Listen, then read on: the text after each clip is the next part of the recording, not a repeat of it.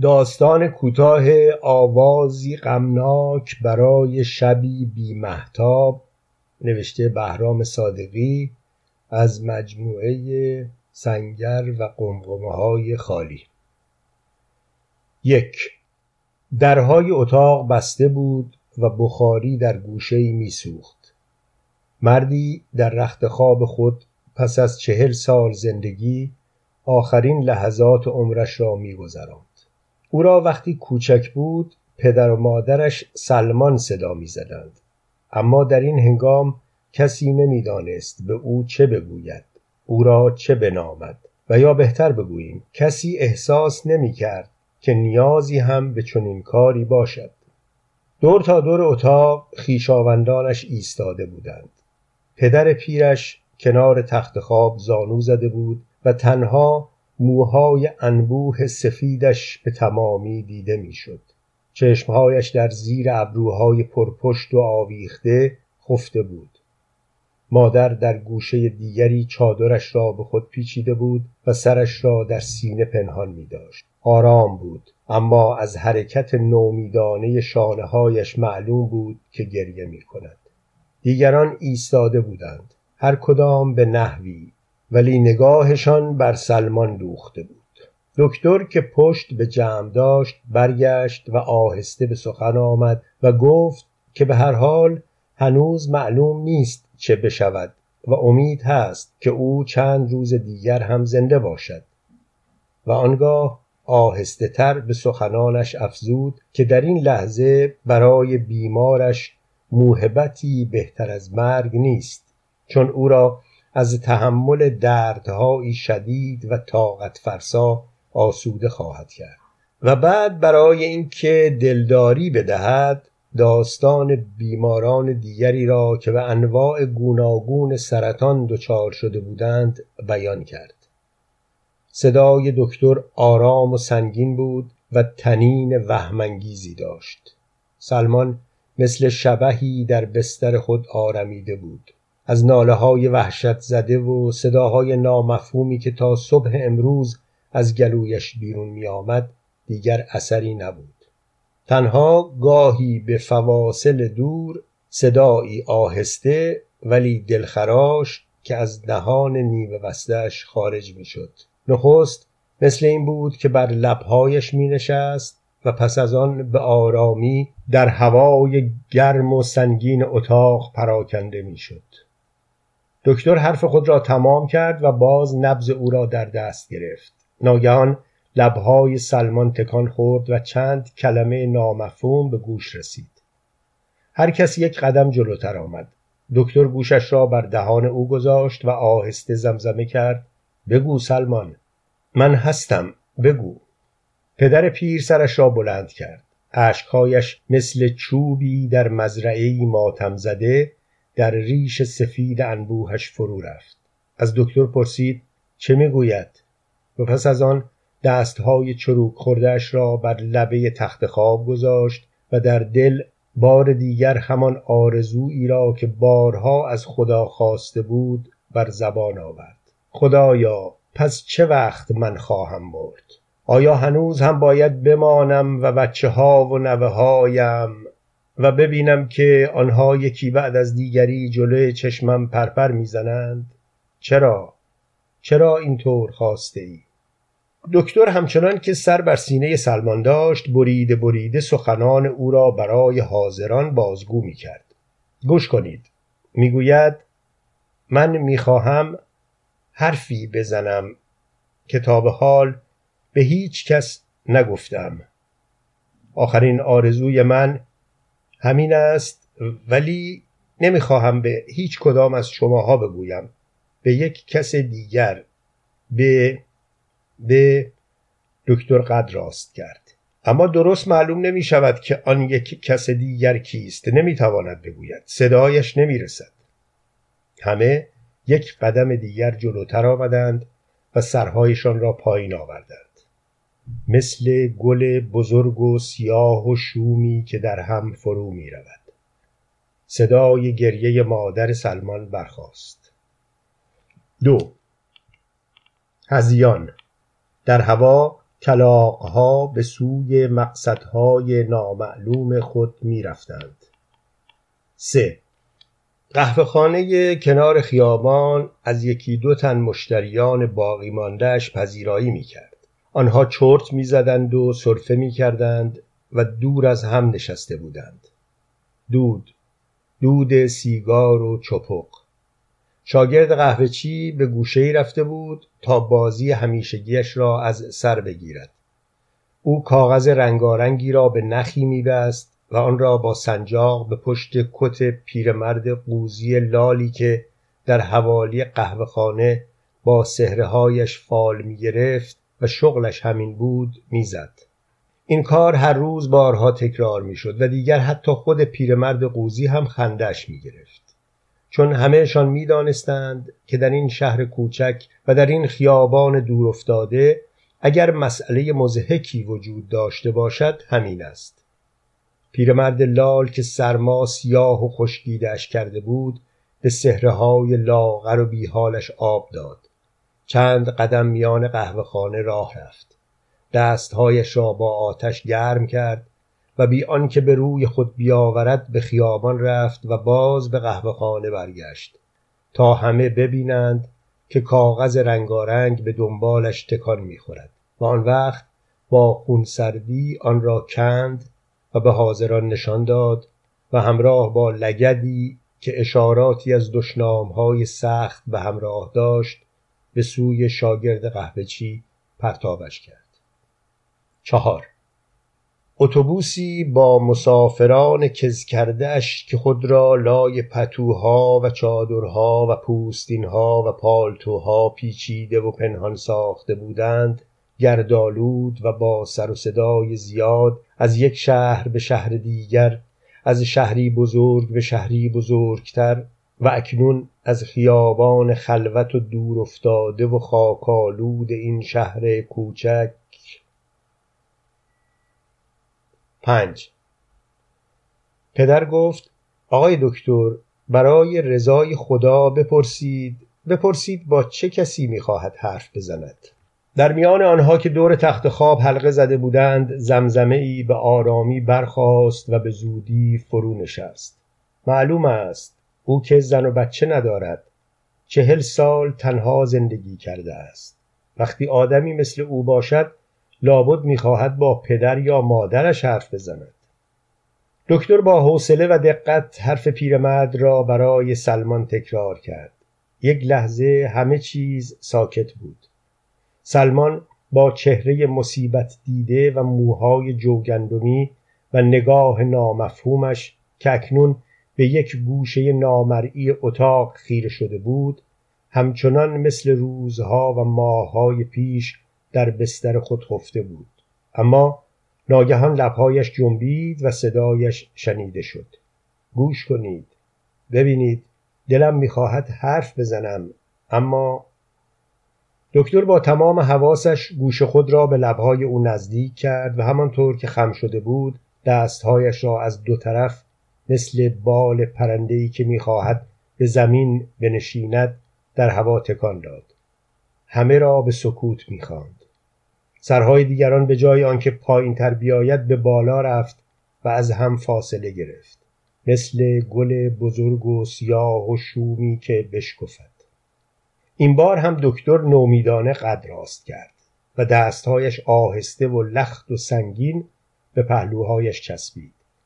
پس از سکوت زمزمه چون پرنده ای نیمه جان در فضای اتاق پر می‌زد. بار دیگر صدای گریه مادر سلمان برخاست.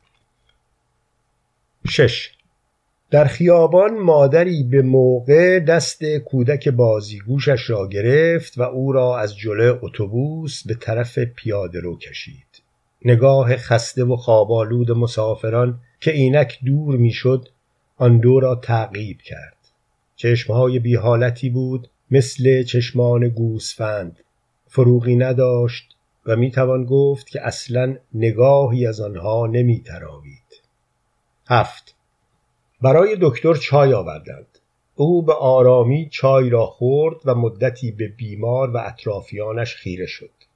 اما وقتی رسید که به شتاب سکوت را در هم شکست من باید بروم خیلی عجله دارم.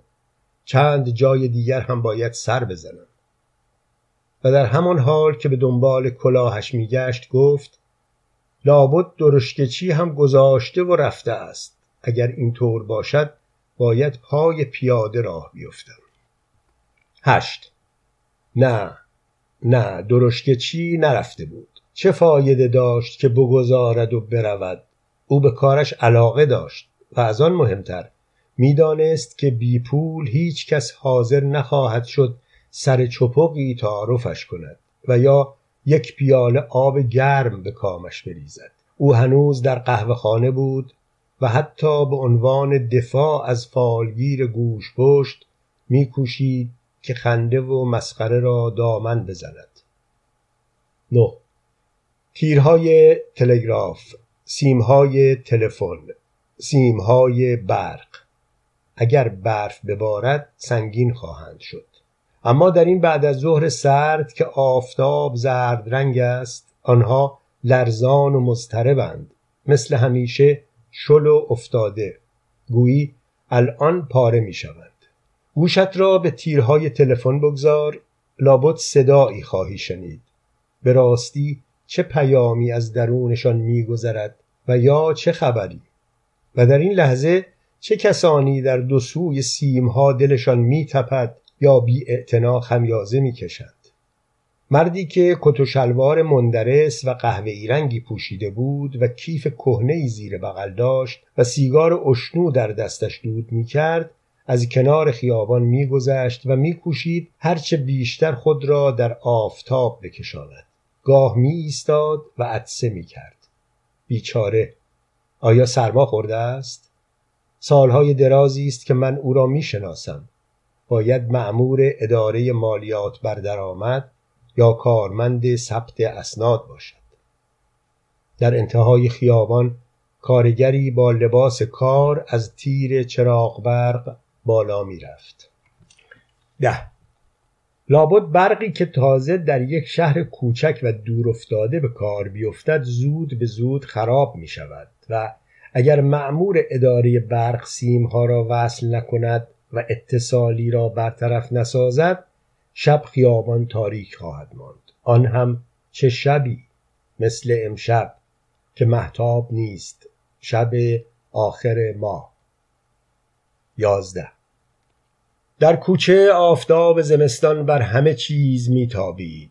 درشکچی پیر که از بینیش آب سرازیر بود و دم به دم آن را بالا می‌کشید با همان قیافه همیشگیش صورت دراز و استخوانی و سبیل جوگندمی سوسکی باقی مانده مفلوک سالهای جوانی آن روزها که اگر کسی خان بود تعلیمی در دست می گرفت و همان پالتو زرد مندرس یادگار با وفای دوران سربازی آن روزها که او را نیز به جنگ خوانین فرستادند و کلاه وصلدار از قهوه خانه بیرون آمد و به سوی درشگش رفت.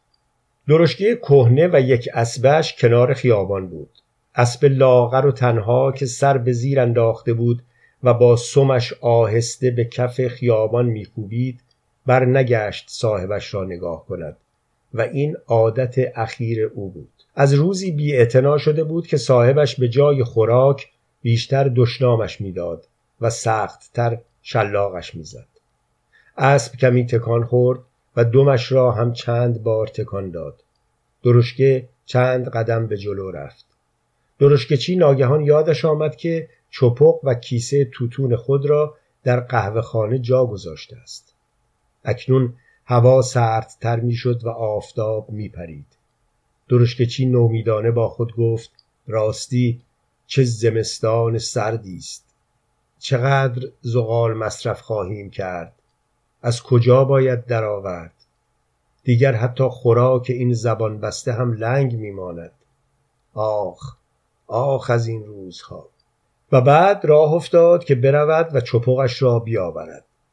تازه اول زمستان است. باد سردی از لابلای شاخه های اور گذشت و در تن او افتاد و پشتش را لرزاند. چه روز بدی است بی پیر. سرما تا مغز استخوان را می سوزاند. اما چه خوب شد زود یادم آمد. اگر راه افتاده بودیم و همینطور رفته بودیم و من یک هو سر می افتادم آن وقت آن وقت چه مصیبتی بود. بیدود فکرش را هم نمی شود کرد بیدود چقدر اذیت می شدم بیدود چطور می توانم درشکه برانم؟ دستهای لاغر سرمازدش را به هم مالید که گرم بشود. فقط چند دندان زرد کرم خورده در دهان داشت. راست می گفت پدرم خدا بیامرز. چقدر با تجربه بود که بیدود نفس هم نمی شود کشید. اسب برگشت و به آن طرف خیابان نگاه کرد. درشت چی ناپدید شده بود. این بار اسب به کف خیابان خیره شد. ای به سرعت دوید و ناشیانه سنگ درشتی به سوی او رها کرد. گونه های بچه سرخ و سرما خورده بود فربه بود و کرک لطیفی داشت. اسب روی دو پا بلند شد و سنگ از زیر شکمش گذشت و درون جوی آب افتاد. اسب سرش را تکان داد و دلش مالش رفت اما به جز گرسنگی چیز دیگری نیز بود سرش را تکان می‌داد مثل اینکه بو می‌کشید اما بوی اسب دیگری که سالها پیش پهلو به پهلوی او گام بر می داشت دیگر مدتها بود که به مشامش نمی رسید. چرا؟ چرا؟ همیشه همان بوی چرمها و مالبندها و تسمه ها و همان مالش و سایش خاموت بر گردن و فقط همان صدای آشنا از بالای سر و همان ضربه های دردناک بر پشت و همان زمین ها و خاک ها زیر سمهای مجروح. اما آن بوی خوب آن بوی خوب و آن صدای آشنای دو دست و پای دیگر که به وجدش می آورد و آن تماس بدنها که عرقهایشان را به هم ممزوج می کرد اسب خمیازه بلندی کشید. بچه ای که به او سنگ زده بود اکنون با گونه هایی سرختر و دستهایی سرما خورده تر و با چشمهایی درخشانتر از چشم گربه این بار از جای مناسبتری از گوشه‌ای که دیده نمی‌شد و با سنگی درشت و تیز و چند پهلو در کمین او بود. بچه نفس نفس می‌زد. دوازده. پشت سر پزشک مسن و کلتاس که قدی کوتاه و شکمی برآمده و چشمانی بی فروغ داشت در خانه سلمان با صدایی خشک و کوتاه بسته شد. سیزده. کلاق ها چهارده معمور اداره برق از تیر پایین می آمد. جوانی به سرعت باد با دوچرخه از پهلوی او گذشت. کارگر برق در گوش خود تنین تند جابجا جا شدن هوا را احساس کرد. در هوا گرد و خاک برخاست. در میان غبار گدایی لنگ لنگان از کوچه بیرون آمد و برای چند لحظه آواز محزون ناموزونش به گوش رسید. پس از آن در خم کوچه دیگری ناپدید شد. پانزده. ببخشید آقا همین الان ماشین ما تصادف کرد. ما از خیلی دور می آییم و الان از همین خیابان گذشتیم. همان اتوبوسی بود که چند دقیقه پیش وارد این شهر شد. سر آن به یک درخت خورد. خدا رحم کرد و هیچ کس طوری نشد اما فقط ترس. بله ترس. شاید هم تقصیر راننده نبود. چه می‌دانم؟ آخر دو شب است که نخوابیده و شاگردش متصل برایش آواز می‌خواند که خوابش نبرد. سرتان را درد آوردم.